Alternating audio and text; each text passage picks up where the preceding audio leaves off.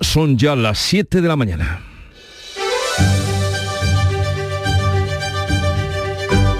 En Canal Sur Radio, La mañana de Andalucía con Jesús Vigorra.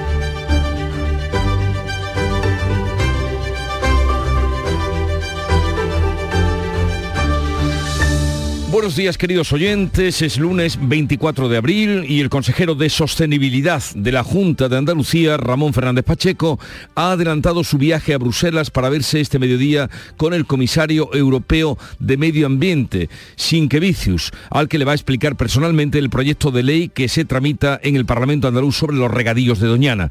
La posibilidad de que esa norma regularice regadíos en el entorno del Parque Nacional está siendo motivo de controversia en el Gobierno Central y en la campaña electoral. El presidente del gobierno, Pedro Sánchez, se ha referido al ejemplo de Doñana para poner al socialismo al frente de la lucha contra el cambio climático. Lo hacía ayer en Portugal.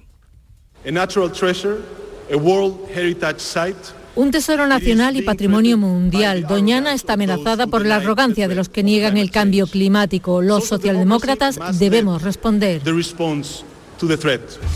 Por su parte, el consejero de la presidencia de la Junta, Antonio Sanz, ha vuelto a pedir al gobierno que deje de lanzar bulos sobre Doñana. Porque si hoy Doñana tiene sanción de 12 millones de euros, es porque Sánchez no ha hecho las obras que en el 2018 tenía que haber hecho para que hubiera agua. Y la sanción que hoy tenemos no es por este gobierno, también hoy el Ministerio de Justicia y representantes de la Administración se reúnen de nuevo. Lo hacen por segunda vez para negociar mejoras salariales y laborales que pongan fin a los paros parciales que están manteniendo los funcionarios de justicia.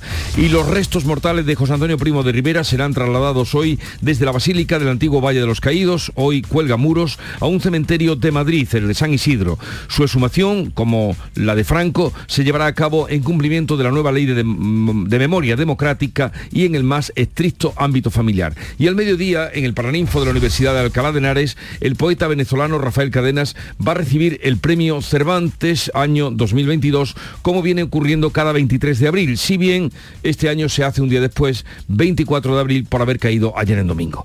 Si les ha parecido caluroso lo que llevamos de mes, y así ha sido, aguarden lo que nos espera a partir del jueves. En tres días las temperaturas sufrirán, sufrirán 10 grados y los termómetros se van a poner en 40. Para el día de hoy llega un episodio de calor impropio de la primavera y absolutamente extraordinario. Se anticipa el verano, hoy ya con máximas de 32 grados en Sevilla y Córdoba. Los vientos soplarán flojos del norte en la mitad occidental y de poniente por la tarde en el litoral atlántico. Variables flojos en el resto.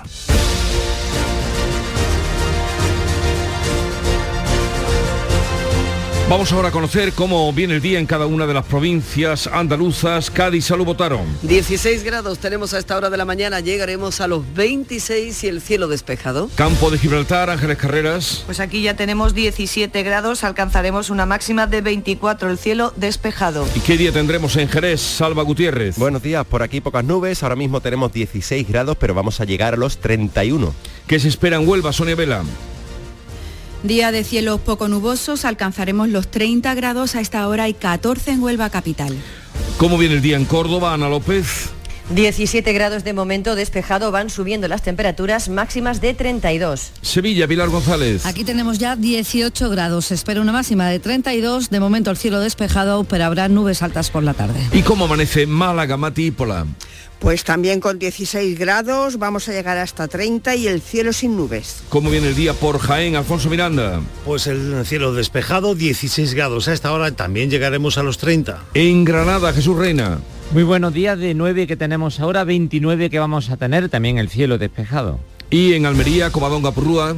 Pues aquí también tenemos cielos completamente despejados. Tenemos ahora 19 en la capital. Nos dicen que podemos llegar a los 26.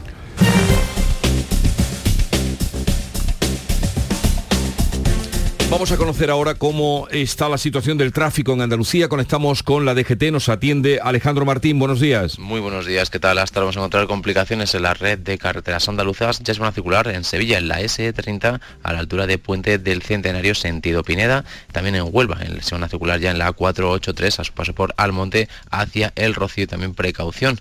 En Cádiz pueden encontrar dificultades en la 48 en Conil de la Frontera, hacia la capital gaditana.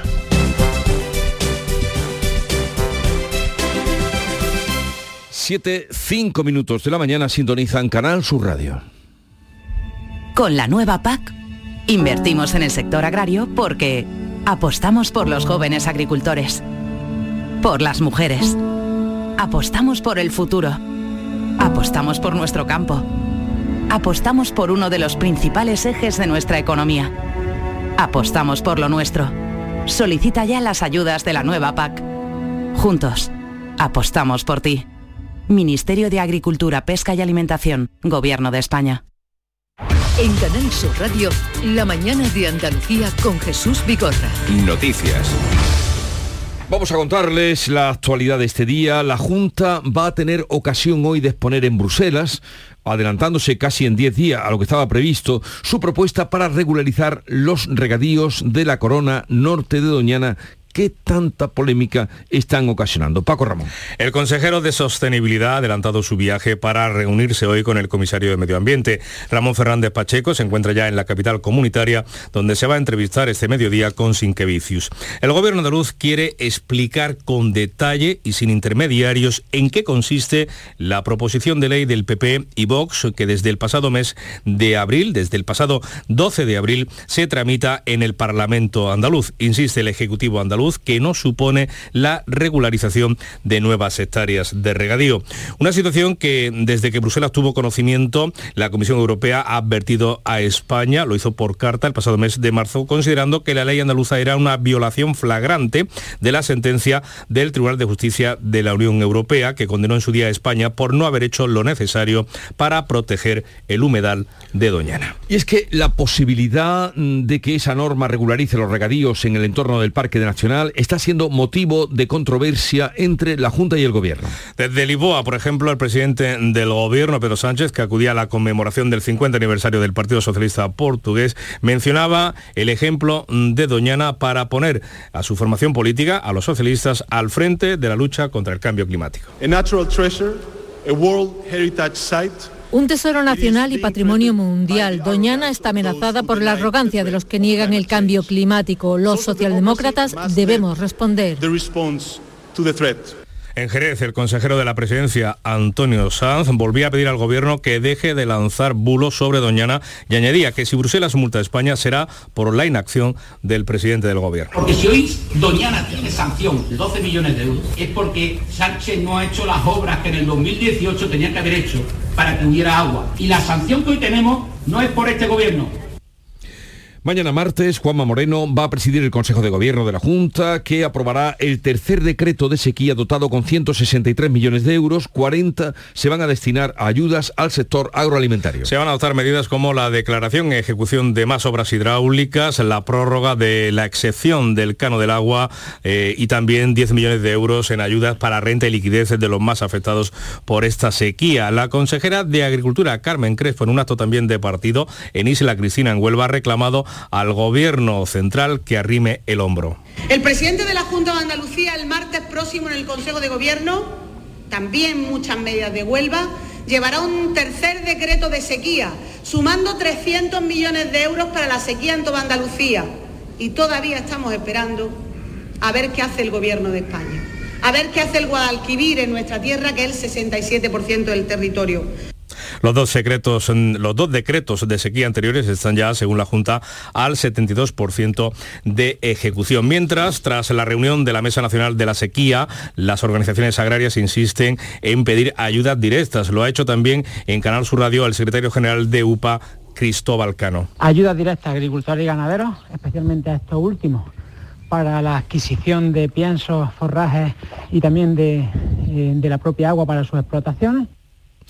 Pues en tanto que vemos lo que da de sí esa reunión hoy en Bruselas, el Gobierno y la Junta se van a reunir hoy para hablar sobre las canalizaciones de la presa de Rules en la costa de Granada, pendientes esas obras desde hace 20 años. El encuentro está previsto que se celebre en Madrid entre el secretario de Estado de Medio Ambiente y la consejera de Agricultura. Tiene lugar después de que la Junta haya firmado con los regantes granadinos que asume parte de la financiación y de que el Ejecutivo Central haya expresado su compromiso de adelantar también la parte que le compete a la mancomunidad de municipios de la costa tropical. Por tanto, una reunión que se presenta en mejor clima para resolver una reivindicación histórica y con prisa además, según el presidente de los regantes del Bajo Guadalfeo, Fernando Moreno, porque se pueden perder fondos europeos. Esto tiene que correr.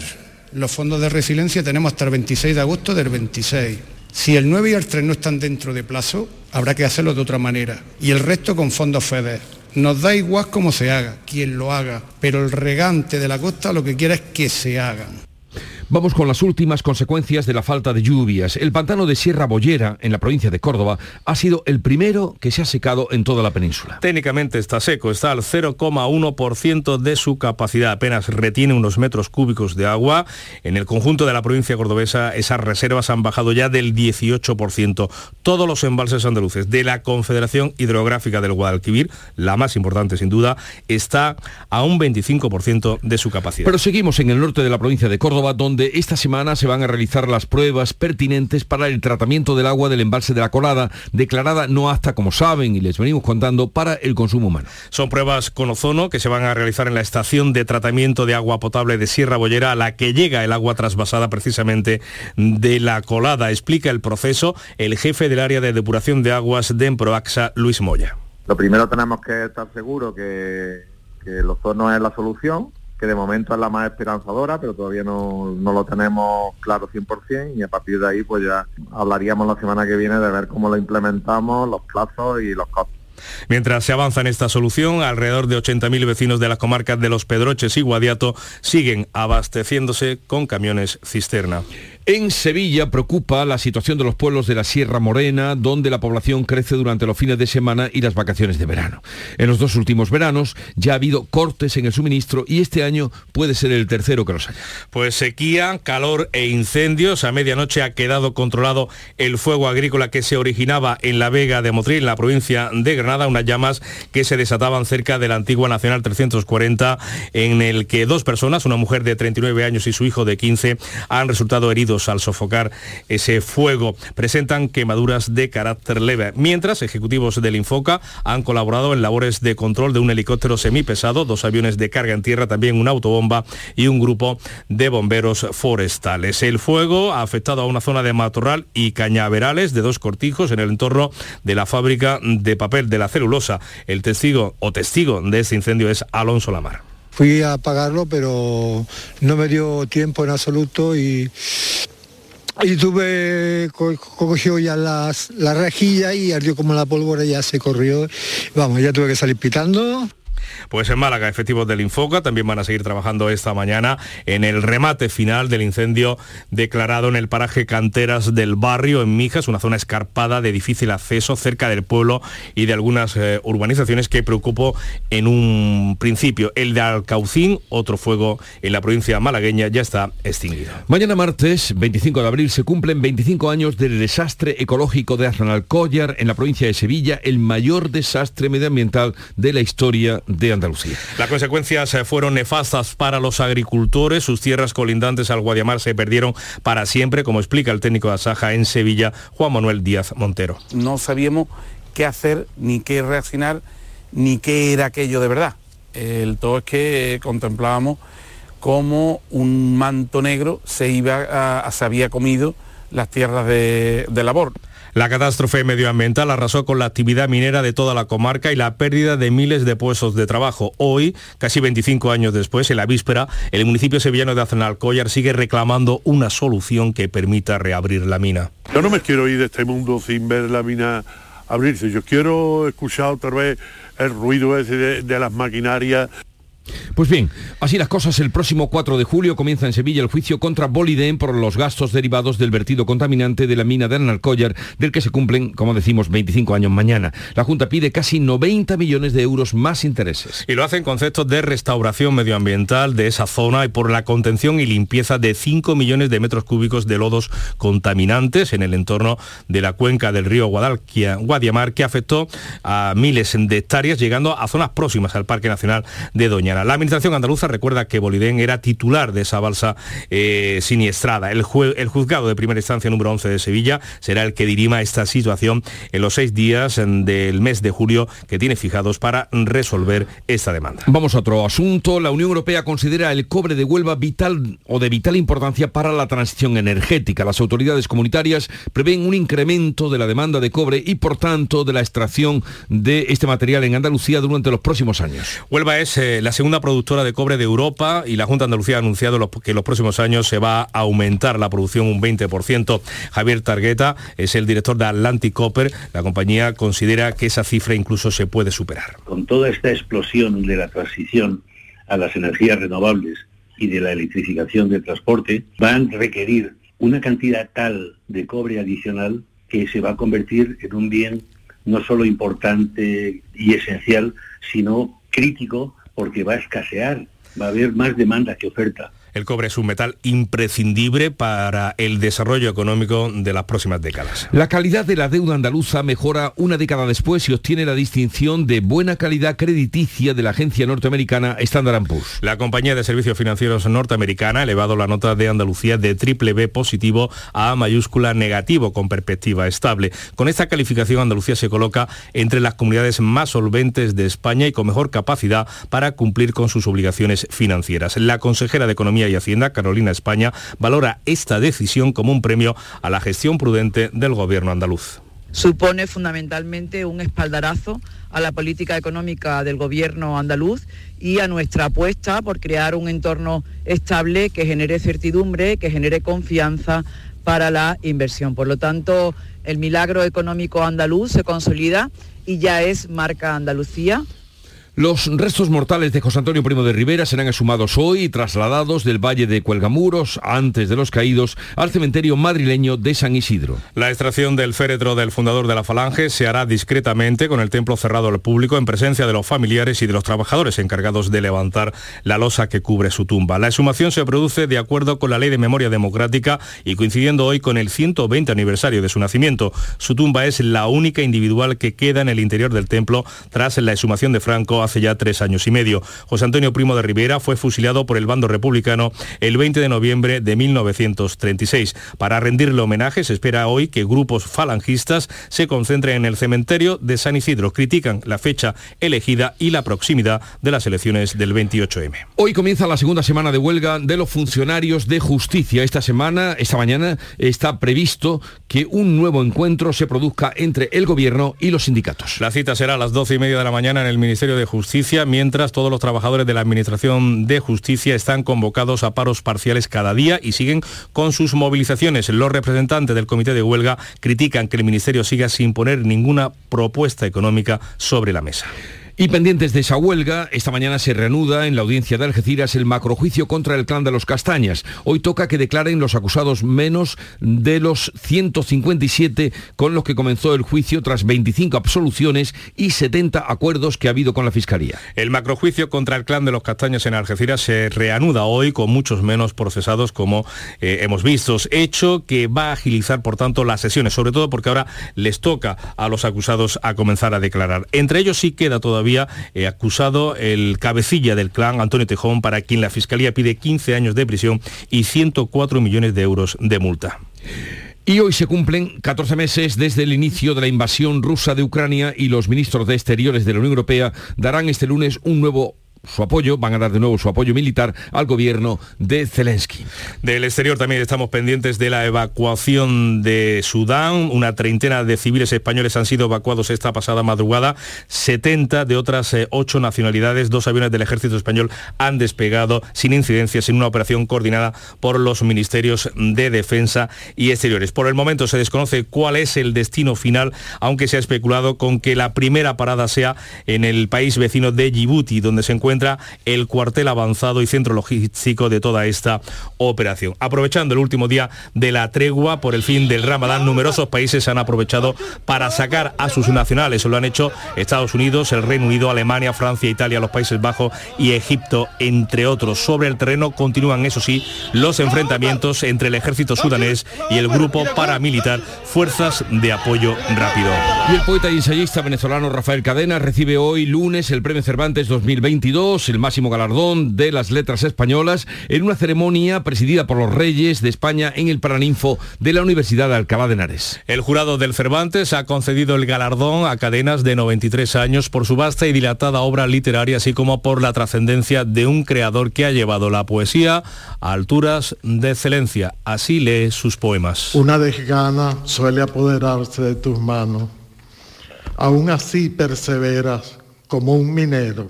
Cavas y cavas sin alcanzar la piedra. 7.20 minutos de la mañana, en un momento vamos a la revista de prensa que ya tiene preparada Paco Rellero. La mañana de Andalucía. Feria Internacional de los Países 2023. Del 27 de abril al 1 de mayo viaja por el mundo sin moverte de Fuengirola, con más de 30 países y 5 continentes. Desde el mediodía hasta la madrugada, no te pierdas esta fiesta multicultural. Feria Internacional de los Países 2023. Tu mejor plan para este puente de mayo.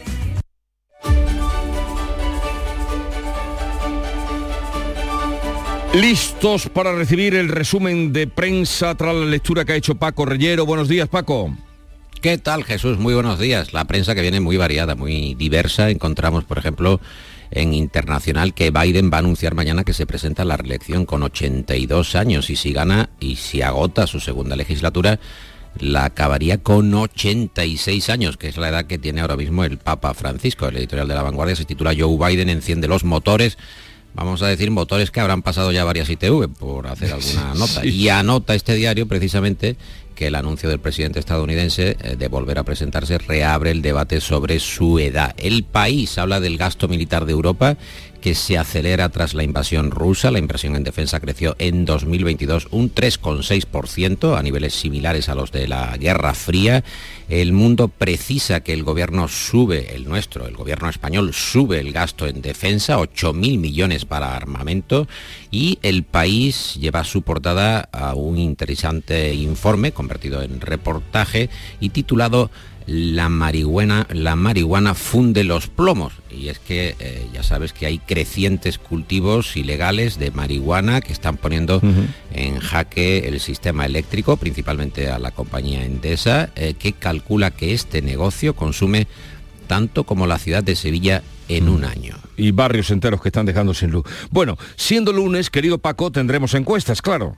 Hombre, hay, hay, hay material. Hay material, por ejemplo, en La Razón, encuesta de NC Report, eh, donde se señalan algunas de las eh, predicciones para capitales importantes de España. El PP se hace con Valencia y con Sevilla, según esos datos, y el PSOE gana en Barcelona. Juan María Aburto, del PNV, y Paco de la Torre, eh, del PP, revalidarían sus gobiernos tanto en Bilbao como en Málaga. El periódico de España no tiene encuesta, pero sí un particular informe sobre eh, que tanto PP y PSOE perciben la comunidad valenciana como la madre de todas las batallas, este 28 de mayo, del que faltan eh, cinco semanas, o para el que faltan cinco semanas, pero eh, nos cuenta EPE, el periódico de España, que hay otras autonomías que son también clave y que dependen de muy pocos votos y que también van a decidir si hay cambio de ciclo en favor de Feijó o si Sánchez da muestras de resistencia. Esas comunidades además de Valencia, serían Aragón, Baleares y Canarias. A veces entrevista a Santiago Abascal, el presidente de Vox, que asume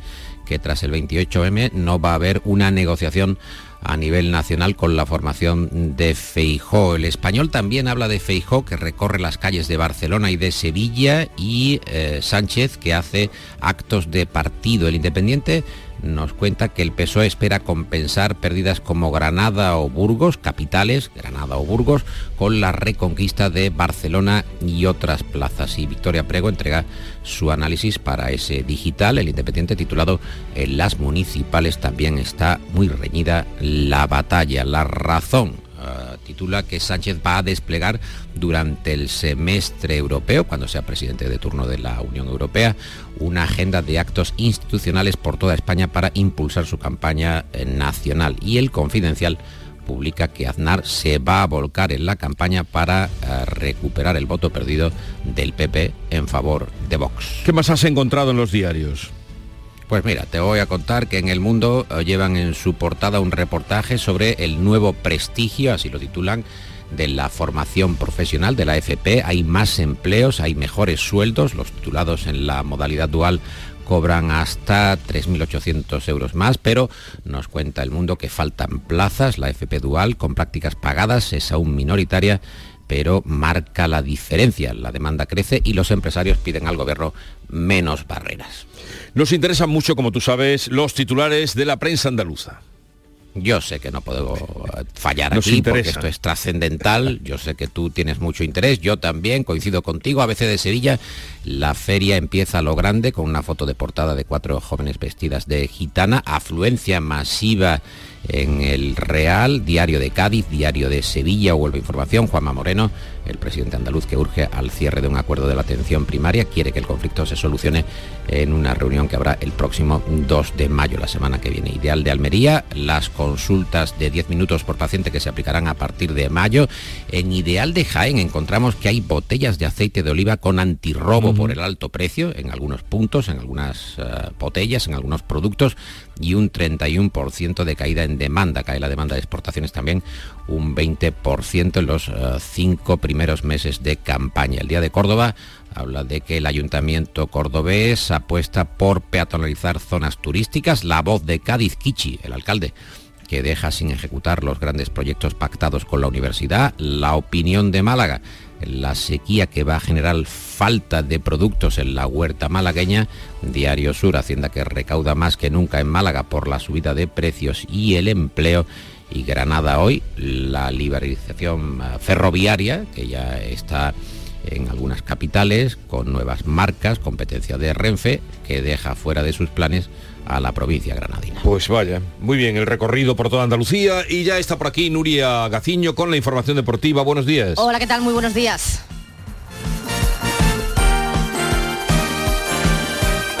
El Sevilla continúa en línea ascendente, Nuria. Desde la llegada de Mendilíbar, el Sevilla no conoce la derrota. En seis partidos lleva cuatro triunfos y dos empates. Victoria anoche in extremis ante el Villarreal por 2 a 1. Mantiene la decimosegunda posición, sigue a ocho puntos del descenso y a ocho de Europa. El jueves toca visitar San Mamés en una semana de jornada intersemanal que comienza mañana con el Cádiz jugando ante Osasuna y el Betis con la Real Sociedad en una nueva final para los verde y blancos tras perder el sábado en Pamplona frente a Osasuna por 3 a 2. Una derrota que le aleja ahora de la cuarta plaza, le sitúa a seis puntos de los donos tierras, así que si mañana es capaz de ganar, recortaría la distancia y aún mantendría esas opciones de meterse en Champions. El Cádiz, por su parte, necesita seguir sumando para alejarse de los puestos de descenso. Tras empatar a cero con el español el pasado viernes, está a dos puntos de la zona peligrosa, son decimoquintos los cadistas. En el decimoséptimo lugar vemos al Almería que el sábado cayó con el Athletic de Bilbao por 1 a 2. Se complica la vida el conjunto almeriense que con 30 puntos empata con el Valencia, metido todavía en puestos de descenso. Es por ello que el partido del miércoles ante el Getafe se ha convertido en una final en esa lucha por la permanencia. Y el Granada que vuelve a demostrar su peor cara como visitante. Esta vez la derrota llegó en el Sardinero ante el Racing de Santander que se impuso por la mínima. Nueva oportunidad perdida para que el Granada pues se hubiese convertido en el nuevo líder de segunda y de paso haberle echado un cable al Málaga, que necesitaba la derrota del Racing para haberse puesto a dos puntos de la salvación. Así las cosas, el Granada es tercero a un punto de los puestos de ascenso directo, mientras que el Málaga continúa a cinco de la permanencia tras ganar al Lugo por 0 a 2. Este fin de semana nos ha dejado también dos ascensos a Segunda Federación, el del Lebrija y el del Marbella. En la ACB de baloncesto, victorias del Unicaja de Málaga y del Betis. Los verdiblancos consiguen salir de momento del descenso, metiendo a otro equipo andaluz, como es el Covirán Granada, que perdía el sábado. Y el Conde de Godó, que ha sido finalmente para Carlos Alcaraz. Con chapuzón incluido, ¿no? Sí. Hombre, eso siempre, siempre sucede, sí. es ya una tradición. ¿qué, temperatura tenía el agua? Yo qué sé, yo, yo tengo fría a todas horas. A todas horas pues viene sí, sí, Sí, no, no, pero me refiero con el agua. Con el agua me llevo muy mal. ¿Qué noticia tienes para cerrar este resumen de prensa? Pues mira, partimos de Barcelona, hablamos del premio Cervantes, ya que estaba hablando Nuria del Godoy, del chapuzón de Alcaraz, eh, la vanguardia que dedica su contraportada a un profesor de literatura, eh, Gabriel Lara de la Casa, que enseña a alumnos de 12 a 16 años en un instituto de Barcelona.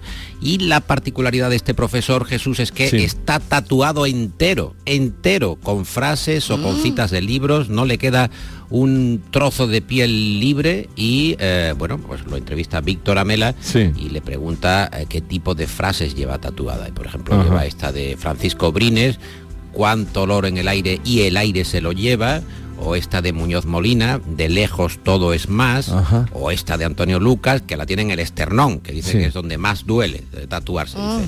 Quien te ama te inventa, o esta última, que está muy bien, francamente, de Carlos Marzal, del poeta, solo tienes una oportunidad para una buena primera impresión. Bueno, este lo dijo Carguail, ¿eh? Carlos Marzal aquí, que dijo, siempre... Eh, luego te la diré exactamente cómo es. Está tomada de Oscar Wilde. sí, sí, ya la tengo. No hay oportunidad como la primera. Oscar Wilde. Ah, pues mira, está muy muy inspirada, claro. Está totalmente inspirada, vamos. Está Vamos a decir plagiada. Bueno, dejémoslo inspirada, inspirada. No seamos malos, no seamos malos que el lunes por la mañana. Adiós, que tengáis un buen día. Chao. Adiós. Que vaya muy bien. Adiós. En Canal Sur Radio, La mañana de Andalucía con Jesús Vigorra. 7.30 minutos, acaban de oír las señales horarias y a esta hora hacemos lo propio, que es dar cuenta en titulares de las noticias más destacadas que les venimos contando desde primera hora de la mañana. Lo hacemos con Jorge González, el consejero de Sostenibilidad de la Junta, se va a reunir al mediodía con el comisario de Medio Ambiente en Bruselas para hablar de Doñana. Ramón Fernández Pacheco les pondrá su propuesta para regularizar los regadíos de la corona norte del Parque Nacional para aclarar que no va a suponer la puesta en marcha de nuevas hectáreas de riego. También se reúnen hoy Gobierno y Junta para hablar sobre las canalizaciones de la presa de Rules en la costa de Granada pendientes de hace 20 años. Un encuentro que está previsto que se celebre en Madrid será entre el secretario de Estado de Medio Ambiente, Hugo Morán, y la consejera andaluza de Agricultura, Carmen Crespo. La calidad de la deuda andaluza mejora y obtiene distinción de buena calidad crediticia de la agencia norteamericana Standard Poor's. Con esta calificación, Andalucía se coloca entre las comunidades más solventes de España y con mejor capacidad para cumplir con sus obligaciones financieras. Los restos mortales de José Antonio Primo de Rivera serán sumados hoy, trasladados del Valle de Cuelgamuros, antes de los caídos, al cementerio madrileño de San Isidro. La operación se hará en la más estricta intimidad, con el templo cerrado al público y en presencia tan solo de familiares y los trabajadores encargados de levantar la losa que cubre la tumba. El poeta y ensayista venezolano Rafael Cadenas va a recibir hoy el premio Cervantes 2022. El acto de entrega tendrá lugar en una ceremonia presidida por los Reyes de España en el Paraninfo de la Universidad de Alcalá de Henares, en Madrid. Y recordemos el pronóstico del tiempo para hoy. Pues un día más, cielos con muy pocas nubes y atención porque empiezan ya a subir las temperaturas. Las máximas van a estar hoy entre los 26 de Málaga, Cádiz y Almería y los 32 que se van a alcanzar en Córdoba y Sevilla. No es más que un anuncio de lo que nos viene esta semana. Vientos de componente norte flojos en la mitad occidental de Andalucía van a girar a poniente ya por la tarde en el litoral atlántico. Son las 7.32 minutos de la mañana. En un momento vamos, como no, a las claves económicas del día. La portada, las casetas, los trajes de flamenca, los paseos de coche de caballos, el baile, la alegría, la emoción. Este año, Saimaza con la Feria de Abril. Saimaza, el café de los muy cafeteros. Buena feria.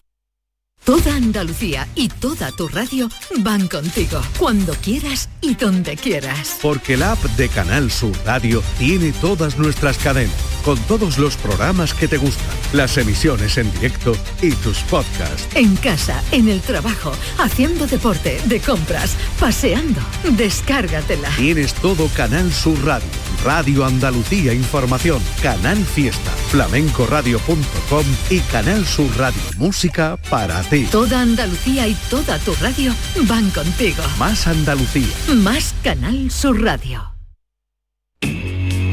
Las claves económicas con Paco Bocero.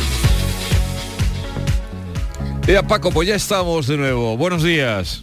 Buenos días, ¿qué pasa Jesús? ¿Qué tal? Eh, vamos a ver qué nos cuentas en esta última semana de abril. Por lo que avanzamos el viernes, bueno, lo que tú contabas, va a ser muy intensa esta semana en lo económico porque tenemos paro, inflación, crecimiento y algunas cositas más. Así es Jesús, por lo que avanzamos el viernes pasado, porque posiblemente sea una de las semanas más importantes del año, ya que van a coincidir varios de los indicadores económicos más importantes y lo van a hacer además en los días que el gobierno debe enviar a Bruselas el nuevo cuadro macroeconómico de la economía española que acompaña al plan de estabilidad. Y por cierto, y especialmente a un mes de las elecciones municipales y también autonómicas.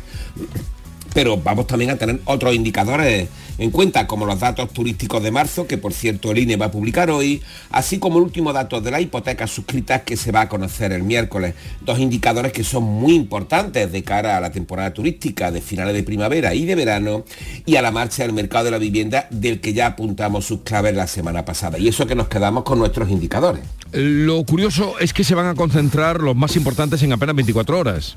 Así es, mira, la EPA, la encuesta de población activa, se publicará el jueves el dato adelantado de crecimiento del primer trimestre, el PIB y el IPC, también adelantado ya de abril, se van a publicar el viernes y posiblemente sea también el viernes cuando el gobierno envía a Bruselas el plan que tiene fecha límite hasta el domingo próximo. Pero mira, vamos por partes. Sobre el estado del mercado de trabajo, ya estamos viendo que es uno de los indicadores de mejor comportamiento, porque está mostrando una fortaleza muy inusual, como vamos viendo mensualmente. Pero aquí tenemos una clave importante en toda la zona euro, la Unión Europea y en Estados Unidos, las cifras de empleo son muy buenas, no solamente en nuestro país, y además no parecen estar afectadas por la inflación, que por cierto es igual de alta en las mismas zonas geográficas. Sabemos también que marzo fue un mes muy bueno para el empleo y por los datos adelantados de abril este también lo será. Veremos si baja del 13% la última EPA, que es la medida de enero, cuál es el peso del empleo público sobre el que están creando las empresas y sobre todo dónde se sitúa el paro juvenil, que está ahora mismo en el 29,4% y es el gran talón de Aquiles del empleo en España. Por cierto, un dato además que se va a conocer a las puertas del primero de mayo, el Día de los Trabajadores, con lo que ello supone. Y con respecto a los otros dos, es decir, el crecimiento e inflación, ¿qué va a pasar? Pues mira, el primero, el crecimiento va a ser positivo también. Aquí hay varios pronósticos que se sitúan entre las, entre las 3 y las 5 décimas, es decir, entre un 0,3 y un 0,5%, a tenor de los datos disponibles de los tres primeros meses. En cuanto al IPC, volvemos al efecto base, pero por la parte contraria, por la de la subida, porque en abril del año pasado entró en vigor la subvención del carburante y al final se moderaron bastante.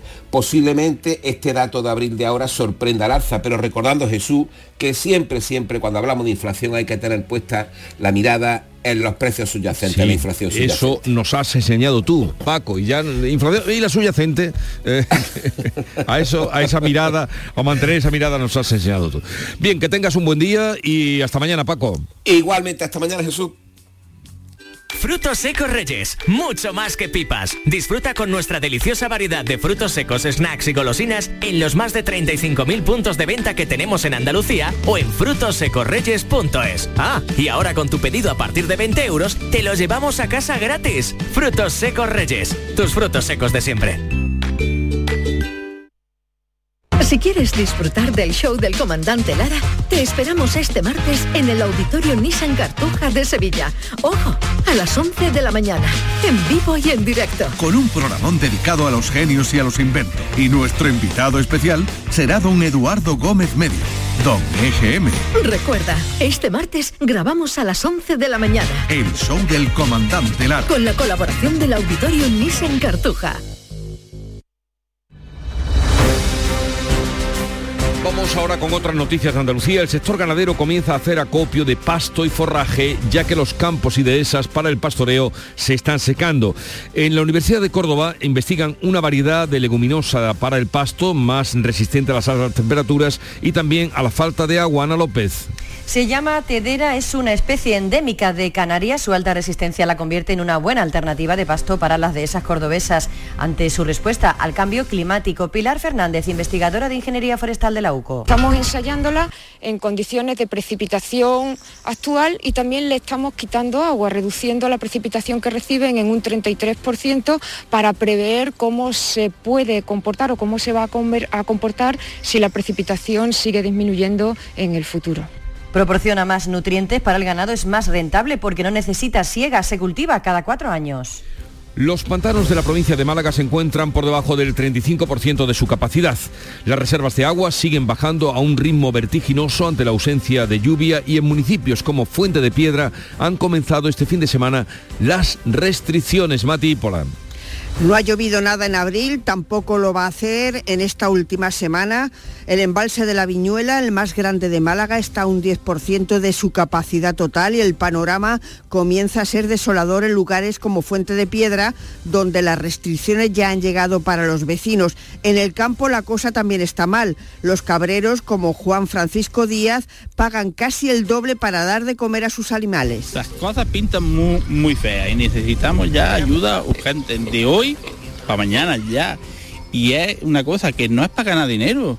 Yo ya no me conformo nada más que con salir de, de este año. Solo le queda forraje para una semana y se ha desprendido ya de 70 cabezas de ganado. El cobre de la provincia de Huelva es fundamental para la Unión Europea. Así se recoge en un documento que explica los recursos referentes para la renovación energética de los países miembros y publicado recientemente. Cuéntanos, Sonia Vela. Las autoridades comunitarias prevén un incremento de la demanda y por tanto de la extracción de cobre en los próximos años. La Junta de Andalucía ha anunciado que se va a aumentar la producción un 20%. Javier Tarjeta, director de la empresa Atlantic Copper, considera que esto tendrá una repercusión histórica en Huelva, que es la segunda productora de cobre de toda Europa. A lo largo de esta próxima década va a tener una repercusión histórica en el desarrollo de la renta y del conocimiento, en definitiva, desarrollo social y económico de Huelva es, es indudable. El cobre es el más eficiente transmisor de calor y de electricidad y está presente en las líneas de alta tensión y también en los teléfonos móviles. Pues en Gibraltar esta semana se espera que comiencen las operaciones de retirada de las 3.000 toneladas de carga que quedan todavía en el buque OS-35. El plazo tope para el rescate del barco es el 30 de mayo. Ángeles Carreras. Pues sí, son 3.000 toneladas de barras de acero las que aún conserva en su interior el OS-35. El gobierno de Gibraltar ha anunciado que van a comenzar a sacarlas esta semana y es que los plazos para su rescate definitivo se van acortando. La fecha límite es el 30 de mayo y esta semana pasada ha habido temporal de levante que obligó a suspender cualquier actividad en torno al granelero.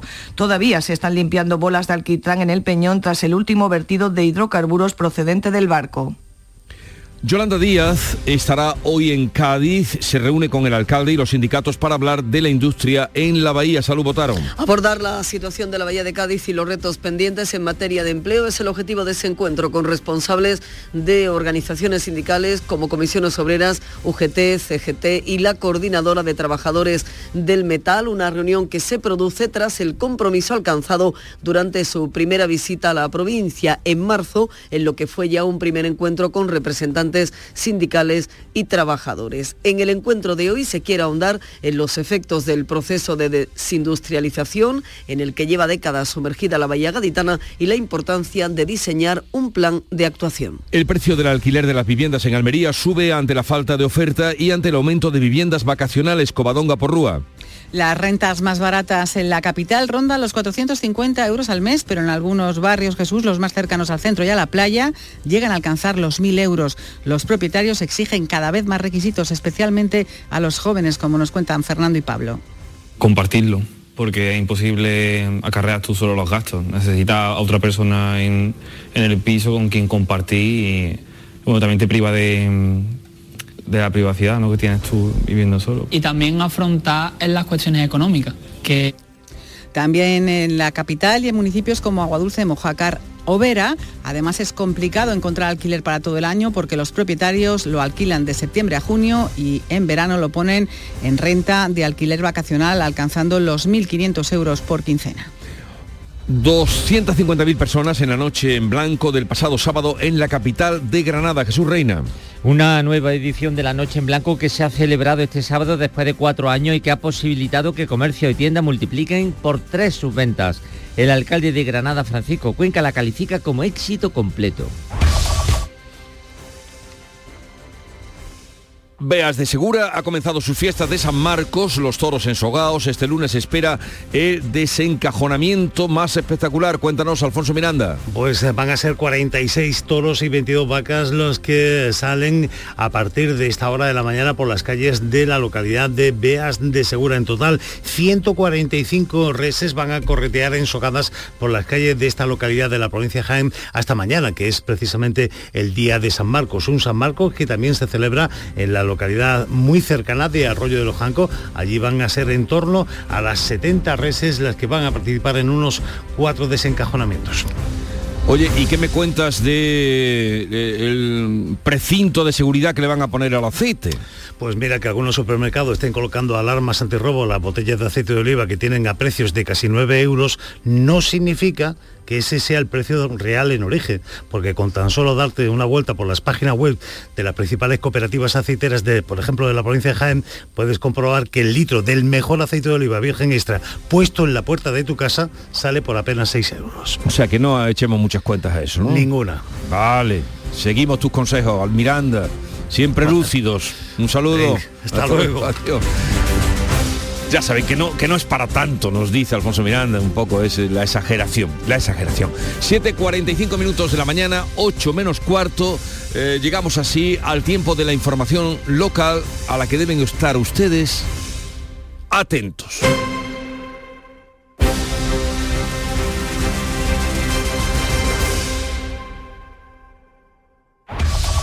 En la mañana de Andalucía de Canal Sur Radio, las noticias de Sevilla. Con Pilar González. Buenos días, es lunes, el primer día laborable de la feria en el que confluye el trabajo y la fiesta. Se veía esta misma mañana, primera hora en la calle, con la vuelta de los feriantes, con sus trajes de gitana y de chaqueta y una vestimenta bien distinta de quienes empezaban el día de trabajo. Un paisaje diferente tras un fin de semana de feria espléndido, que les contamos enseguida antes el tráfico. Hay tres kilómetros de retenciones en la entrada a Sevilla por la autovía de Huelva y uno en el Centenario, sentido Huelva. En cuanto al tiempo, hoy tenemos intervalos de nubes altas por la tarde, de momento despejado, viento variable flojo y sube las temperaturas. Está previsto alcanzar 33 grados en Lebrija, 32 en Sevilla y en Écija 31 en Morón. A esta hora 18 grados en la capital. ¿Buscas un espacio diferente para celebrar tus eventos? Nuestros barcos son el lugar de celebración ideal para bodas, cumpleaños y reuniones familiares. Sorprende a tus invitados con una experiencia inolvidable con Cruceros Torre del Oro. Más información en el 954-561-692 o en crucerosensevilla.com. Atención Sevilla. El mundo del automóvil en Sevilla tiene nombre propio. Grupo Berrocar. Más de 30 años en el sector. Un gran stock de turismos y furgonetas en alquiler y un amplio abanico de vehículos en venta con una de las mejores garantías. Búscanos en grupoberrocar.com y en nuestros puntos de venta y alquiler en Sevilla y provincia. Grupo Berrocar. Tu confianza, nuestro motor. En Canal Sur Radio, las noticias de Sevilla. Lunes de feria tras un fin de semana de gran afluencia de público. Así lo dicen los números de usuarios de Tusan y del metro superior al del año pasado. Las calles del Real han estado llenas de gente y también de ganas de pasarlo bien. Muy bien, con muchas ganas. Tenemos un montón de ganas de feria, de disfrutar, de, vivir eh, la noche, el día. Maravilloso. Una semana especial, no se puede explicar nada más que con venir a Sevilla y vivirla. La feria es la semana mágica del año. La vivimos con alegría, es un mundo paralelo. Dejamos la vida, los problemas, las preocupaciones, estamos felices. Un ambiente de feria que no estropeó el apagón que provocó un fallo en los transformadores de Endesa y que dejó las casetas de toda una manzana a oscuras en plena cena del pescadito. A las 9 se va la luz y estuvimos por lo menos, bueno, allí ah, vamos con velas y los móviles cenando, comiéndonos el aperitivo, de repente viene la luz, todo el mundo, ¡oh! Ahora se va otra vez, ¡ah! Tú no ves al cachondeo allí, es que en esta, en esta ciudad se hace guasa de todo.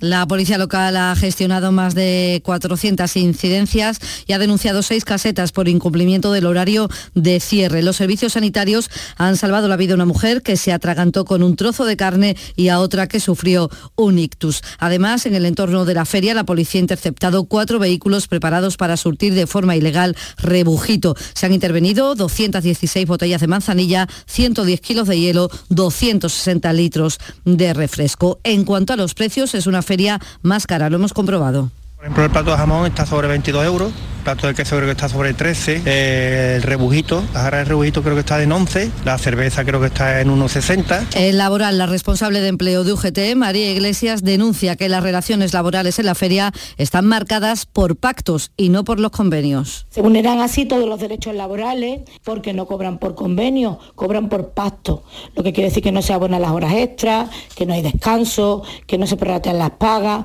que no hay vacaciones que generan estos días, con lo cual estamos en una situación claramente de prejuicio hacia los trabajadores y las trabajadoras que genera una explotación durante la semana de la feria. Primeros días de feria con presencia de numerosos políticos, el presidente de la Junta, Juanma Moreno, y el presidente del PP, Alberto Núñez Feijó. También ha estado la ministra de Hacienda, María Jesús Montero, junto con el secretario general del PSOE andaluz, Juan Espadas, la ministra de Derechos Sociales y secretaria general de Podemos, Ione Belarra, también ha estado en la feria. Todos acompañando también a los candidatos a la alcaldía de Sevilla en las próximas elecciones municipales. El calor también es protagonista en esta feria en los primeros días y lo será aún más conforme a avance la semana. Los termómetros irán subiendo, como cuenta el climatólogo de Canal Sur, Manuel Mejías. Lo más probable es que el jueves y el viernes sean los días en los que encontremos eh, el pico de calor, que si no cambia mucho la naturaleza de la masa de aire, sí que podría generar algunas máximas rondando los 38. Un poquito por arriba, un poquito por abajo, habría que ver cómo evoluciona la situación. La exhibición de enganches ha reunido en la Real Maestranza de Caballería alrededor de 11.000 personas con más de 90 carruajes. Estos días 1.400 coches de caballos regulados se pasean por el Real de la Feria. Es un atractivo más y desde el Real Club de Enganches de Sevilla se pide que se cuide la imagen. De esta manera lo dice uno de los miembros de la Junta Directiva, Ramón Moreno. Cuando yo invito a un tío que monte mi coche de caballo, ese tío no se puede montar en manga de camisa que yo voy correctamente vestido, con chaqueta, con corbata y con sombrero, igual que tomar copita. Tío, con la copita. Coño, la copita te la tomas en la, en la caseta que, que para eso está. ¿eh? Pero ir con la copita y sobre todo ya cuando sacan el cestón, eso ya, mire usted, eso ya es el rocío. Muchos días que le quedan a la Feria de Sevilla por delante, mientras que en Mairena del Alcor acaba. Hoy es lunes de resaca y en un primer balance el alcalde Juan Manuel López Jiménez habla de una feria espléndida. Ha habido escenas que no se veían hacía muchísimos años en, Mairena, ¿no? De, todas las calles absolutamente llenas de, gente. Se ha producido un incremento tanto de caballistas como de, carruajes. Sabemos que este año, al coincidir el fin de semana con el inicio de la Feria de Sevilla, pues lo mismo la gente iba a preferir a montar a, Sevilla, que no ha sido así, ha sido un incremento pero espectacular. ¿no? 7 de la mañana y 51 minutos.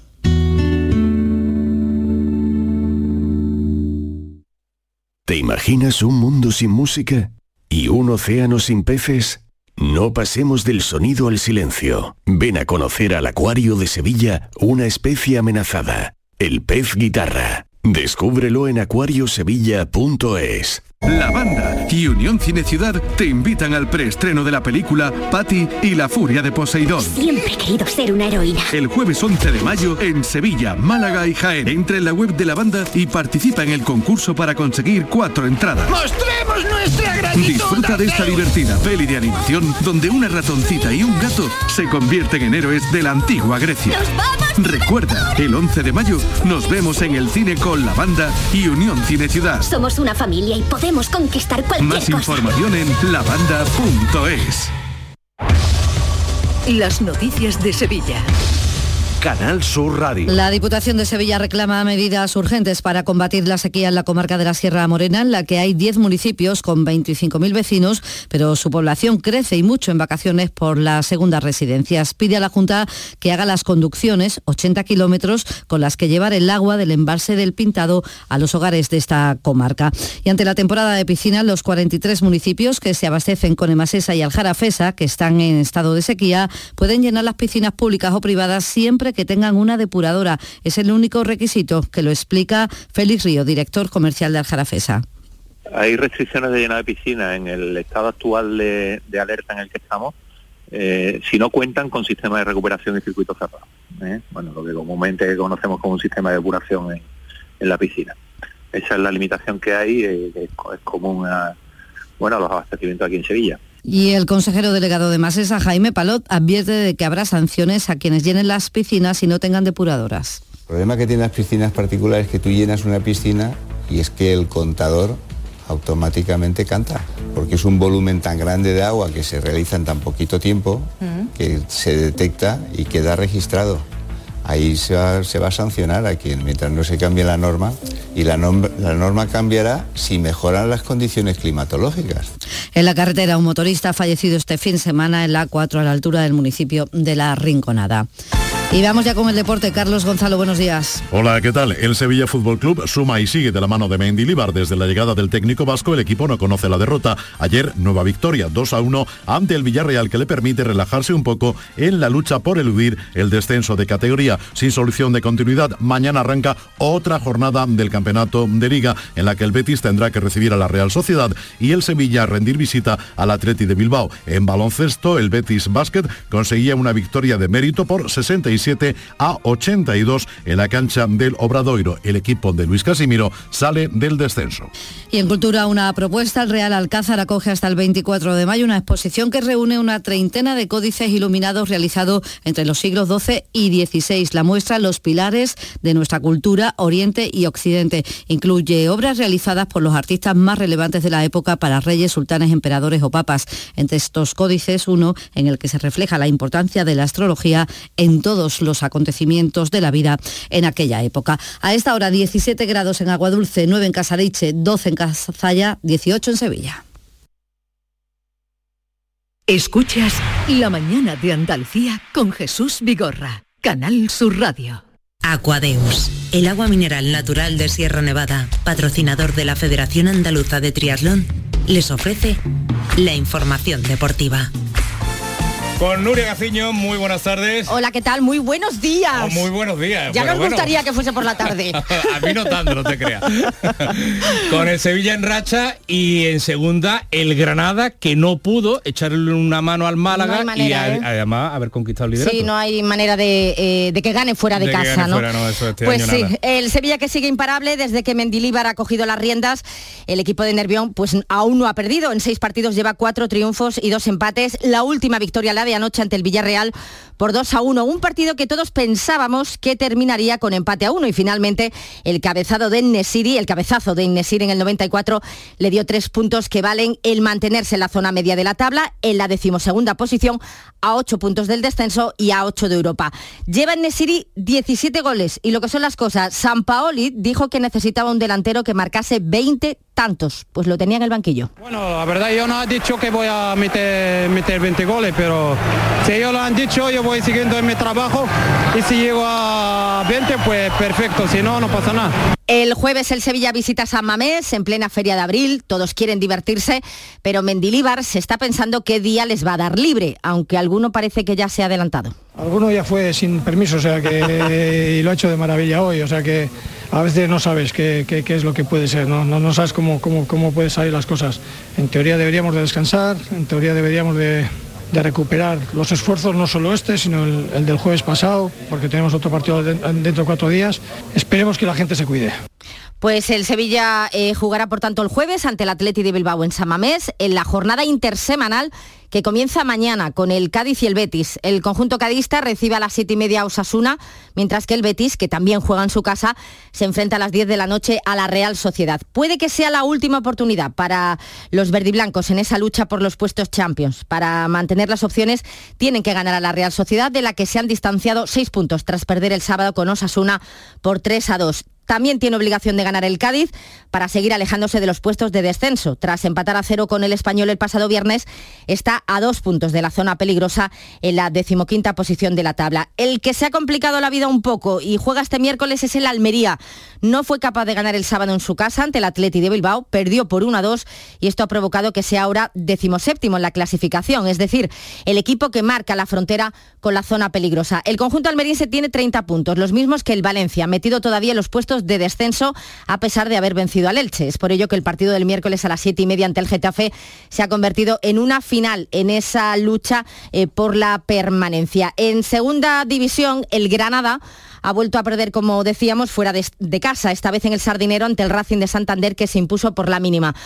Una pena la derrota porque los hombres de Paco López se podrían haber colocado líderes de la categoría. Somos el Granada porque hemos demostrado estar arriba por méritos propios, porque tenemos jugadores con muchísima experiencia, que todo esto no les debe afectar. No hemos estado como teníamos que haber estado, pero lo que no vamos a hacer, lógicamente, es rendirnos, ni mucho menos. seguimos estando en una posición privilegiada, podíamos haber estado mejor y no solo podrían haberse situado en lo más alto de la clasificación, sino que podrían haber ayudado al Málaga que necesitaba la derrota del Racing para haberse puesto a solo dos puntos de la salvación. Así las cosas, el Granada es tercero a un punto de los puestos de ascenso directo, mientras que los de Pellicer continúan a cinco de la permanencia tras ganar al Lugo por 0 a 2. Sí, tenemos que regular un poco el estado emocional, también es normal, ¿eh? el estado de ansiedad en el cual estamos, que cada, cada partido nos lleva, nos lleva al límite, ya nos ocurrió el otro día, creo que eso lo tenemos que mejorar con esa ilusión que, que el equipo ha generado en una situación límite en el cual pues muchos pues hace una, una jornada no, no, creían y nosotros pues, tenemos que seguir. Está difícil la situación, pero vamos a, a, seguir, a seguir luchando. También hemos tenido este fin de semana dos, dos ascensos a Segunda Federación, el del Lebrija y el del Marbella. En la CB, victorias del Unicaja de Málaga y del Betis, derrota del Covirán que se mete en descenso y la victoria de Carlos Alcaraz en el Conde de Godó. Aquadeus, ahora más cerca de ti, procedente del manantial Sierra Nevada, un agua excepcional en sabor, de mineralización débil que nace en tu región. Aquadeus Sierra Nevada es ideal para hidratar a toda la familia y no olvides tirar tu botella al contenedor amarillo. Aquadeus, fuente de vida, ahora también en Andalucía.